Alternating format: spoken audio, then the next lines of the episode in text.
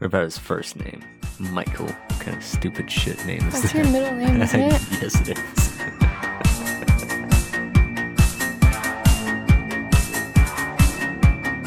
Welcome to the Four Corners Crimecast. My name is Jake. My name is Rory. I'm your host, Katie, and today we are talking about Michael Blagg. And uh, where's this one from, Katie? Grand Junction, Colorado. And uh, where'd you do your research this week? The book was Killer Dad by Robert Scott. That sounds like the start to a uh, workout video. Killer Dad Bod. Dun dun dun. I don't think that'd be a workout video. It'd be like a drink beer and eat donuts video. Sit on the couch and eat Little Caesars. There you go. And uh, why don't you go ahead and start us off, Kitty? At 4:20 p.m. on November 13, 2001, the Mesa County 911 Center received a call from distraught Michael Blagg. He had just come home from work and found his wife Jennifer and 6-year-old daughter Abby missing. In the master bedroom, a large pool of blood was running from the bed onto the floor and belongings were thrown around the room. His wife's purse had been dumped onto the floor, her jewelry boxes thrown onto the ground, and according to Michael, her pillows were gone. He'd known something was wrong when he walked through the front door and could see his back door was cracked open. The 911 operator had him leave the house to wait for police and began asking questions. When she asked what he'd seen in his daughter's room, Mike said he had not gone in there and had to go check. There was no blood, but her fan was on and her clothes were still on the bed, as if she hadn't gotten dressed for school. So, when your wife is missing in a pool of blood, you don't go check your daughter. Yeah, that's what people had questions about, because it seemed strange that he was just like, okay, I'll leave the house. But he checked on the pillows. Yeah, the pillows are missing. So he just called and said that his wife and daughter were missing without even actually looking for his daughter at all. Pretty Okay. much. I mean, he pretty much called and he said, I just walked in, my back door's open, there's a ton of blood on my bed, and I don't see my wife or my daughter anywhere. Because I guess Abby's routine was as soon as he'd walk through the door, he would say, I'm home, and she would come running up to him. And obviously, when he walked in and said, I'm home, and no one came up, I think he assumed that she wasn't there, or he knew she wasn't there. Assumed because he knew. Yeah, it depends on, I guess, who you are looking at this case. Nothing else in the home was touched besides the items in the master bedroom. When police arrived, they noticed a small pool of water by the front door, and that the blood on the bed seemed to be mixed with another liquid, like someone had attempted to clean it up, but the task was too much. Was there more than one person's blood at the scene? No, it was just Jennifer's. Okay. They think someone went and tried to clean the big pool of blood up. It's, yeah, it seemed that way, or they, like, put something on it, and then they were like, that's not gonna work, and they kind of just walked away. Wait, you have to cut the carpet out. So, like, imagine that your mattress is like so basically soaked full of blood that Oh, it the kind of all pooled and then it started running off the side. And so, I mean, there were sheets down, but it was just so much that it hadn't soaked. It had coagulated before it soaked fully into the mattress. Do you Remember the guy a couple stories back who went and bought the new bought the Mhm. new mattress be right before he called the cops? Yeah. That's Don't what this do that. reminds me of. Don't do either of these things. Don't leave a whole puddle of blood because that means you probably murdered someone.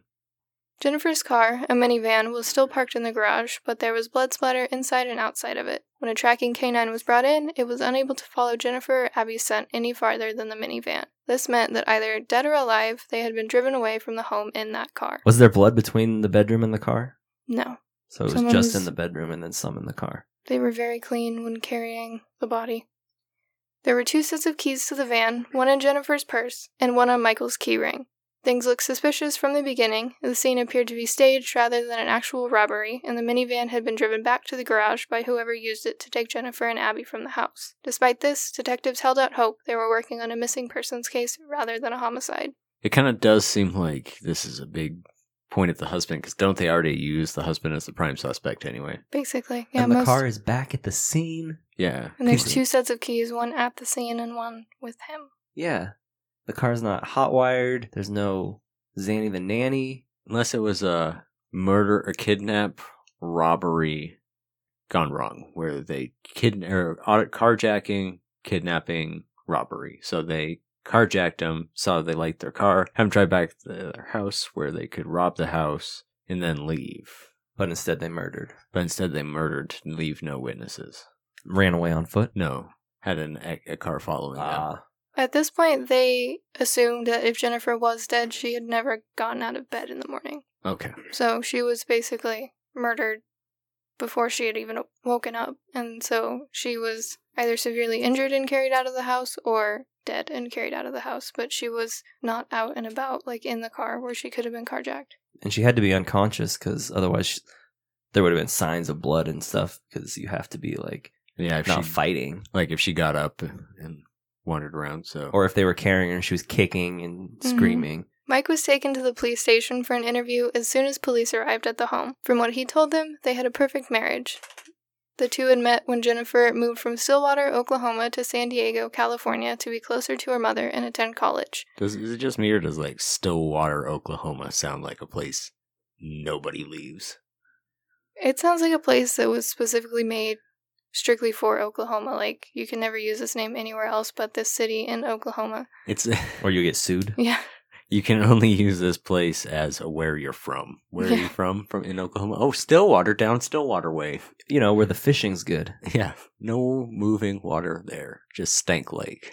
Michael, who was in the Navy, had recently returned from a tour in Operation Desert Storm and was stationed in California. He and Jennifer met through mutual friends and had their first date July 4th, 1988. Independence Day. They dated for three years before deciding to get married on November 16th, 1991. They moved around a bit before Mike decided he wanted to leave the Navy. He had one more tour to attend, which he left for right after they found out Jennifer was pregnant with Abby in 1995. When he returned, she was six and a half months pregnant. Mike had a degree in nuclear engineering, and he was able to find a job in Phoenix, Arizona at Allied Signal, which manufactured jet engines. Their marriage hit a rough patch during this time as Mike was a heavy drinker.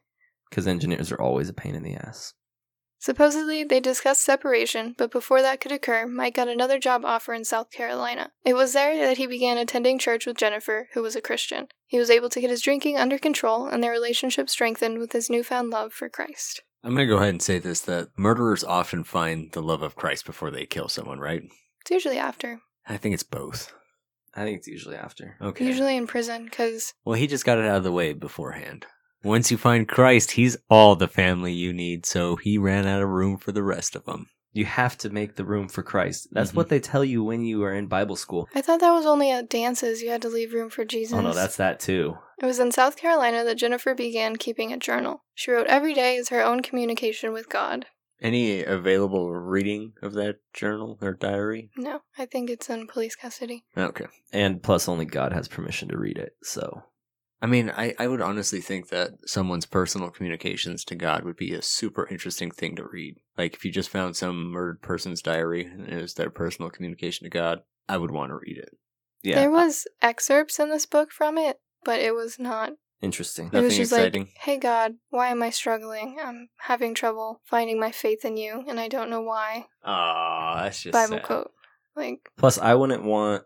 So I would never write that shit down because I wouldn't want some asshole like Rory wanting to read it. I'm gonna write, start writing everything down. All the weird thoughts that pop into my head and stuff. I'm just gonna write them down, and then one day when I'm dead, We're gonna have so much to explain. you guys can read it and just be like, "So this is what happened." In We're gonna Rory's know most of it all the time." probably, and pe other people are what you should be concerned about, not us. See, I don't even tell you about the other most of the weird stuff that I think about when I'm like. that doesn't mean that it won't su- not surprise us. I mean, yeah, I guess it's not really that surprising. yeah, I feel like your intrusive thoughts are probably pretty similar to other people's. I would hope so. If not, get out the checklist. Not long after Abby's birth, Jennifer began having serious health problems that interrupted her ability to be a mother. She constantly had stomach problems and felt ill almost every day. She had already had a rough pregnancy and birth, was most likely suffering from postpartum, and now was constantly sick. Are we thinking poison here? No, Okay. she was just sick. She had a bunch of health problems. Ah, It's not always a conspiracy roar. Some people get sick. Some people even die from coronavirus. Surprisingly, it did not put a strain on her and Mike's marriage. She described him as caring and always taking care of her. Eventually, they were able to figure out that both her thyroid was failing and she had ovarian cysts. She had a hysterectomy and was put on thyroid medication to control her emotions, and everything went back to normal. so she got back to healthy or got healthier? She got healthier. I mean, she was on Synthroid, which causes issues, makes you tired and kind of emotionally drained sometimes, but besides that, she was fine. According to her journals, do we have any idea like where her marriage is at at this point? Is that something she talked about in her journals, or was it more of a like, "Dear God, it's me, Margaret"? No, she didn't Her talk about her period because she had a hysterectomy. She was, I mean, they were both happy. They supposedly had a perfect marriage, and it's possible she didn't write down all of the issues they were having, but it didn't really seem to start until they moved to Mesa County. Jennifer was happy until they moved to Mesa County, Colorado, near Grand Junction. She did not like the desert. She was much happier in South Carolina, but she knew how important the job was for Mike. Is Mike still working for Allied Signal, or is this different jobs in each state? This was Amtech Dixon, Dixon. which just, I don't think they're open anymore, so they moved all of their manufacture to Mexico, but it's like an electronics company. They changed So- the name to Dix off down there. I don't know if it was similar like jet electronics or if it was completely different. I saw something that was about like car electronics, so I don't know what exactly they did. Hmm. The manufacturing processes in a lot of those places down there are a little more lax, so they might not be able to be working on jets. The relationship hit yet another rough patch, as Jennifer felt like he was at work too often and they weren't communicating effectively. On November 9th, Jennifer wrote that she and Mike had a major fight, but never detailed what it had been about. She was probably upset because Mike always overcomplicated things, setting unrealistic expectations for the production of the marriage design he had in mind, causing serious revisions to be made by a more qualified, lower paid person. Now, what the fuck does that mean? It means he was an engineer. Mike didn't mention any of this in his interview with police. He told them that they'd always had a perfect marriage and hardly ever fought. He had absolutely no idea who would want to hurt Jennifer or Abby and couldn't imagine where they'd been taken. Came off genuinely sincere and struck no suspicion in investigators. Even though it was like really obvious that he had to be involved, like we talked about with the car and everything, and Really obvious doesn't lend to having evidence. And these guys are just basically trained to follow evidentiary clues and not just, oh, my gut says to do this. This is the guy. But we work on the law, boy. yeah, so it's it's one of those things where maybe they struck him as being more genuine and they didn't have any evidence specifically connecting him to it yet. Usually it's really easy to tell when people are lying in interviews, especially by their body language, but he was like genuinely sincere in this interview and seemed like he was distraught they were gone and that they had a really good marriage and a happy life together. So Is he a sociopath? I don't know. We don't have enough information on him. It's possible. He's though. something. He's something, something. He could have just rehearsed this for so long that he convinced himself that if he was responsible, he wasn't, or he could have not been responsible. On November 16th, what would have been their 10th anniversary, the Grand Junction Police Department contacted the Mesa County Police Department with information they'd recently gotten. Apparently, a woman who worked for Rural Legal Services had seen who she believed to be Jennifer and Abby in her office. Jennifer had said she was quote unquote tired of being abused and needed a lawyer to help her get divorced. It was never confirmed that it was actually them. Another sighting of Jennifer came from the Blaggs' neighbors, who had seen someone walking through the neighborhood at 7:15 a.m. on November 13th. Mike had said that he left for work around 6 a.m. and called the home multiple times around 6:30, which was his usual routine to make sure that they were awake and Abby was ready for school. Was this guy kind of the controlling type that we know? Depends on who you ask. Her friends said that he was. His family says that he's not. That sounds super typical. It does. The police believed she'd been taken from the home not long after Mike had left, and that she'd never even woken up or gotten out of bed, which would make it impossible for her to have been walking through the neighborhood at 7:15. Bloodhounds were brought in to try and track again, but still couldn't go further than the garage. Was there a theory at this point that she had made a run for it? No, there's no way with all that blood that was hers. Oh, So I mean- you, think that the van was in the garage and he's they made it to the van and that's why they can only find Yeah, they trail to the garage. they definitely left the house in that van. There's no way if they made it any farther, because that's when scenting dogs can't track anymore. Is when you get in a vehicle and you drive away from the scene. If they had walked, they would track them until they got in a car and drove away from wherever they walked to. On the 24th, a woman called the police department saying she'd gotten a call from an anonymous number. Girl on the other end said, "quote I'm Abby Blagg and I need help."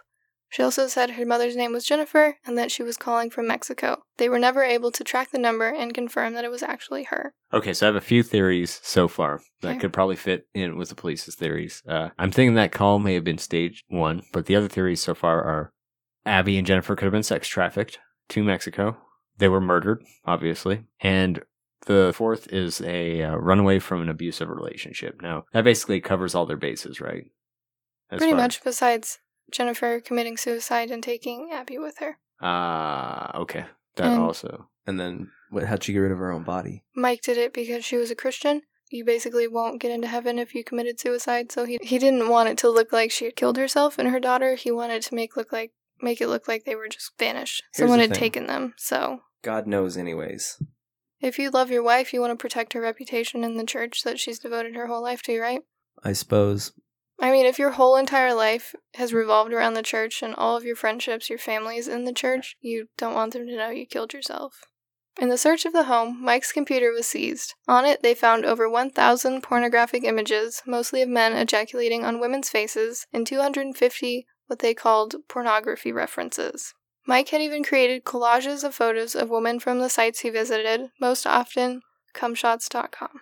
I mean, the guy knew what he liked. They also found an email draft from Mike to Jennifer, typed and never sent at 3:58 on November 13th, right before he left work for the day. In it, he apologized for ruining the day and opportunity to spend his lunch together. He wanted for them to get some Christmas shopping done, but quote, that obviously went horribly astray.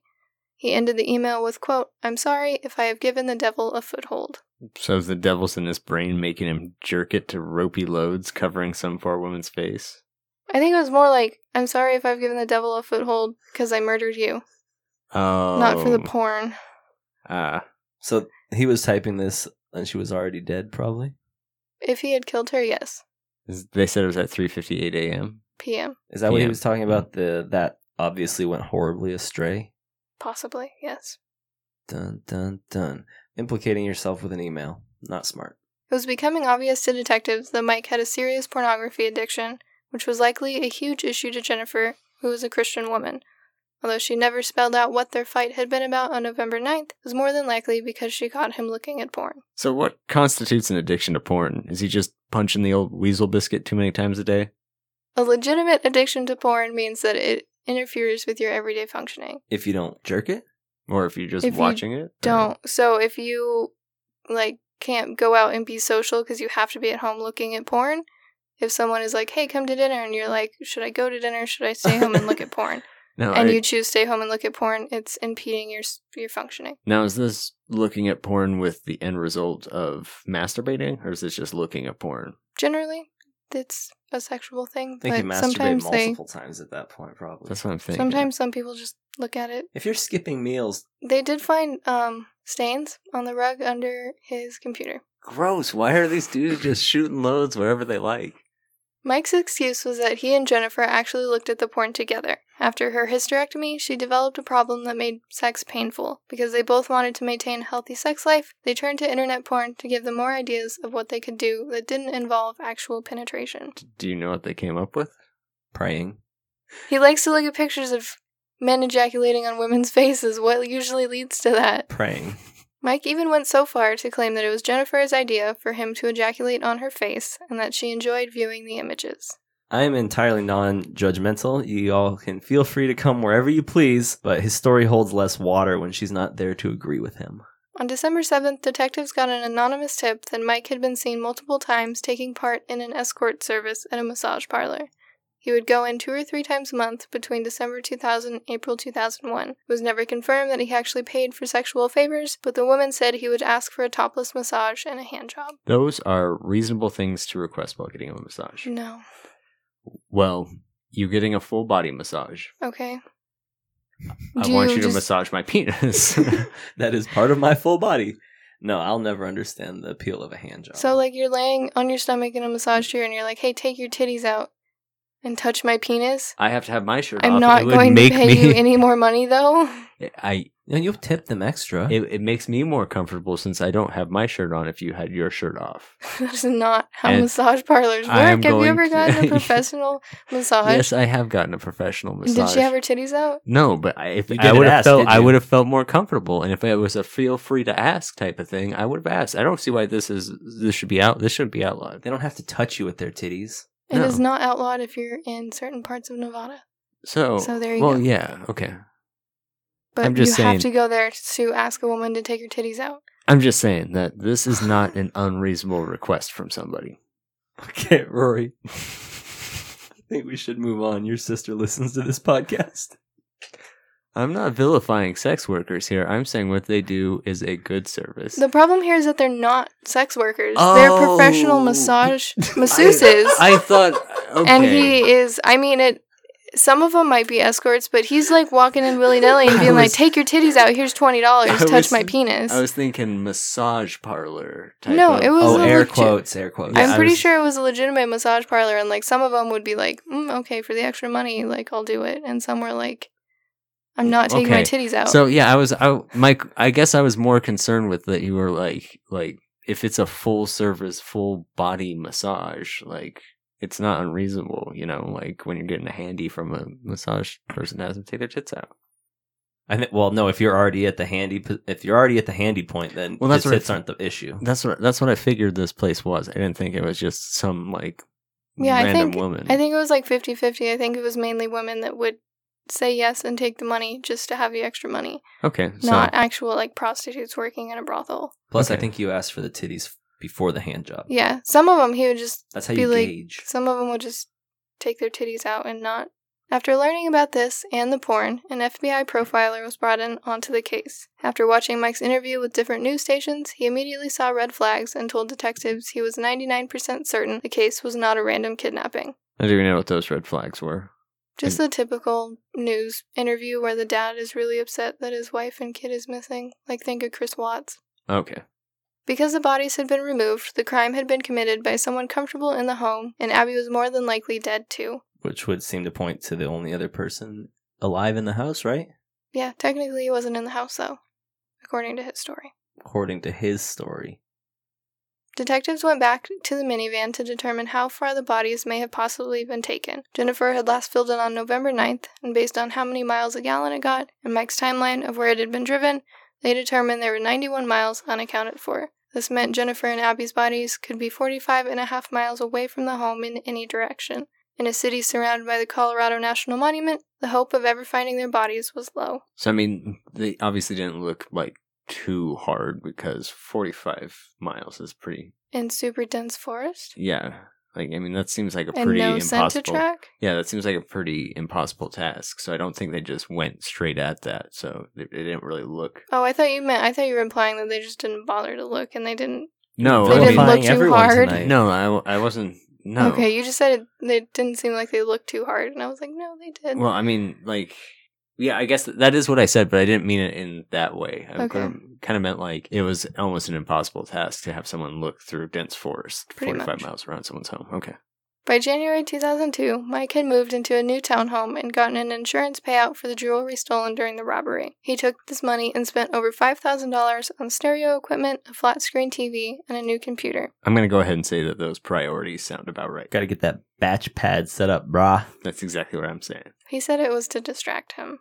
I mean, yeah, the, all those things are good distractions. I'm going to use my Trump money to distract me from the coronavirus by buying a laptop. So Rather than buying furniture, he was caught by multiple employees and undercover cops stealing it from his work. Now, where did he work with such nice furniture? doesn't have to be nice if it's free roar. Oh, okay. This allowed detectives to write up a search warrant for Mike's townhome on February 5th and take him in for an interview and a polygraph. After he failed the polygraph, Mike was interviewed for 10 and a half hours. Gotta love when the bad guy fails the outdated Santa machine test. Explain? Oh, he knows if you've been naughty or nice. They're also not, I mean, outdated. They're not admissible in court, but you can still use them. It started off just discussing the stolen furniture, which he claimed to have paid for. Then they started in on him, telling him they thought he was lying and that he knew at least where Jennifer and Abby's bodies were. Now, the police, they didn't really know anything, though, right? Like, they didn't really have anything except for the stolen furniture at this point. At this point, they were pretty convinced that he was responsible, but they had no proof. They tried getting him to admit that he had a serious problem with pornography and it was negatively affecting his marriage and caused a fight on November 9th, but he refused. Towards the end of the 10 hours, Mike did begin to look shaken up and began to cry. His story of the events of the day they went missing continuously changed, and he eventually admitted he was scared of going to jail. He asked detectives to explain the difference between premeditation in first degree murder and heat of passion, second degree murder, multiple times. Suspicious as as shit, I'd say. That's crazy suspicious. Why would you ask that? I would guess he was trying to tailor his story to match whichever plea he was hoping he could swing. Ah. Like It's whatever, possible. whichever one is easier to line up with his circumstances, then that's the one he's going to try to go for. And he already knows it because he knows he's sitting there busted as a motherfucker. The interview ended when he said he would want a lawyer if he was going to tell the truth. Dumb thing to say. I think that Not goes with what I was saying.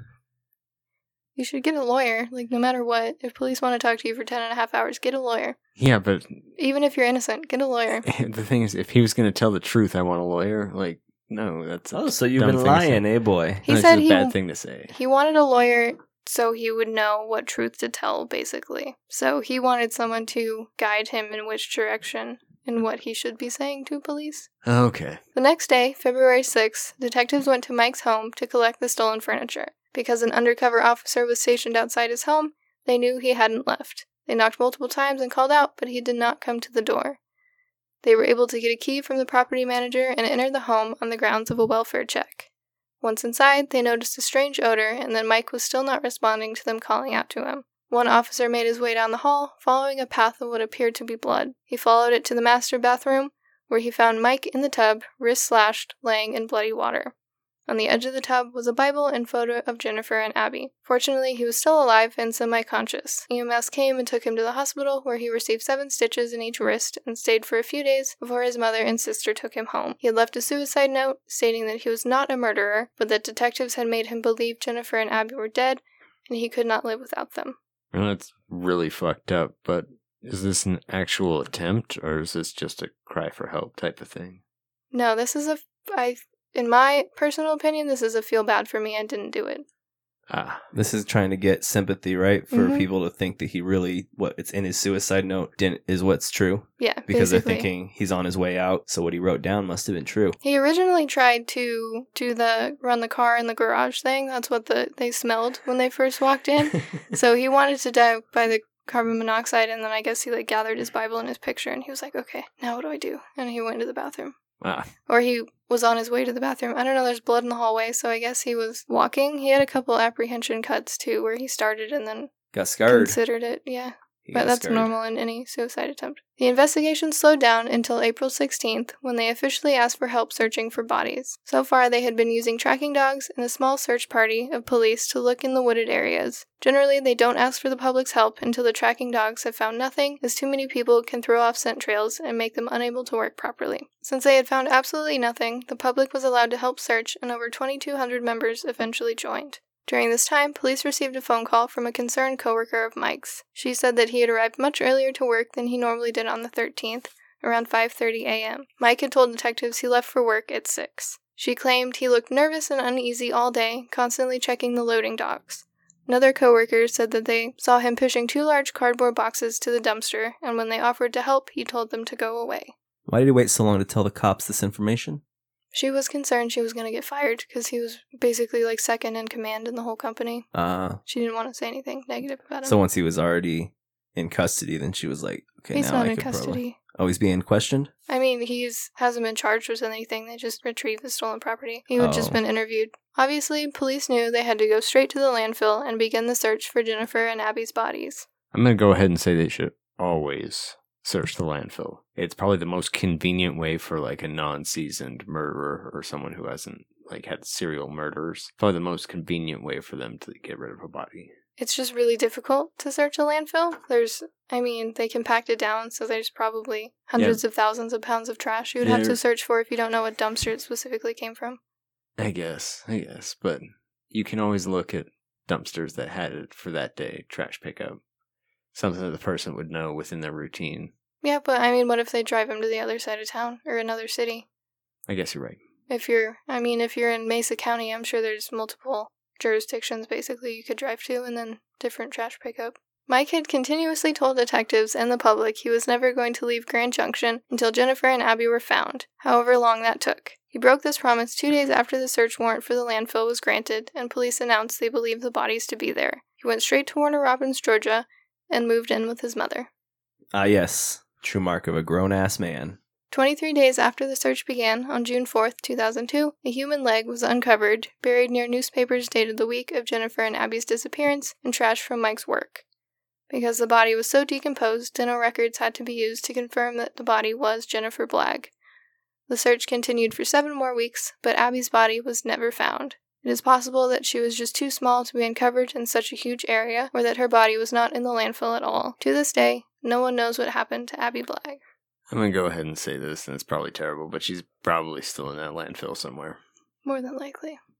Unfortunately. Fuck this guy. Fuck the killer for sure. Yeah, I mean, fuck that guy too. I just. The autopsy of Jennifer's body revealed she had been shot point blank in the head through the left eye socket. Fibers in her brain caused the medical examiner to believe that she had been shot with a pillow covering her face, which explains why one of the pillows was missing from the bedroom, as Mike had stated on the 911 call. Which is totally why he brought it up. Oh, uh, someone took the pillow.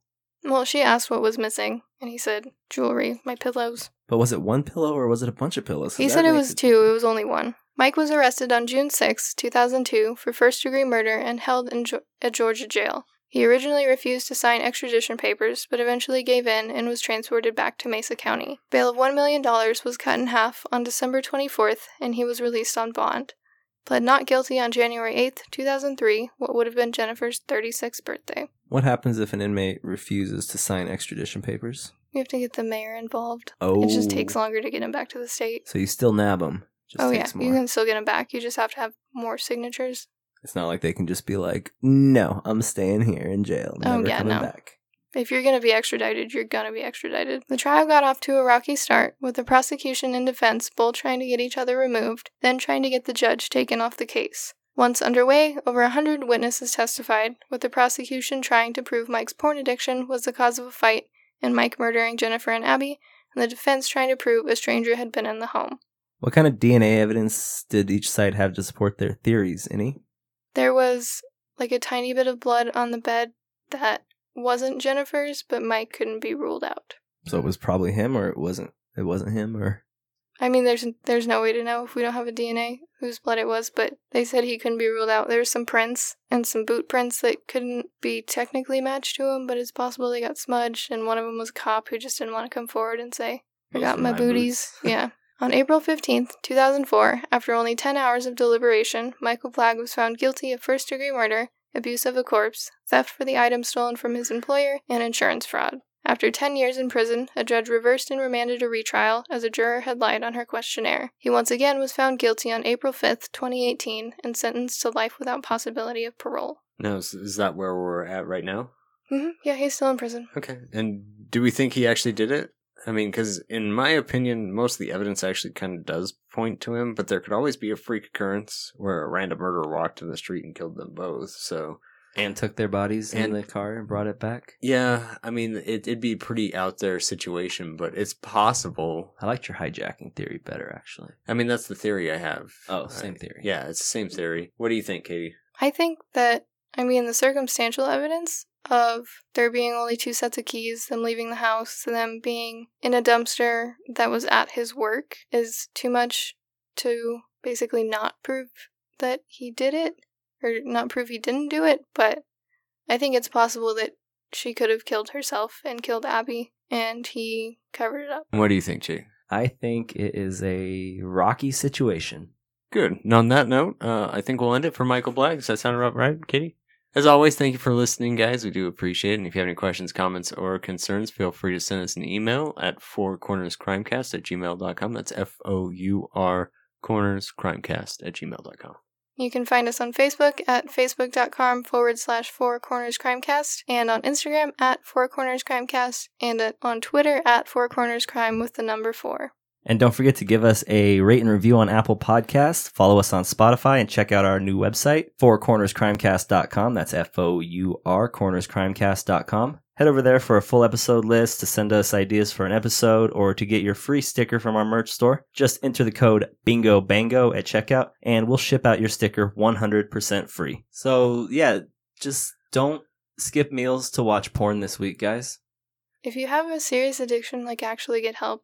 It's not a joke. It's not a joke, but Go don't see skip us- meals for it. Go see a psychiatrist or even your PCP. Yeah. Tell them you What's a PCP? primary care physician. Ah. All right, guys. Well, I guess we'll talk to you next week. See ya. Adios, motherfuckers! Mike Jones. Who? Mike Jones. 281 330 8004. The guy I got to hit up on the low. Dude's about to blow. Did you know back then, hoes didn't want me? no, I'm hot. They all want me.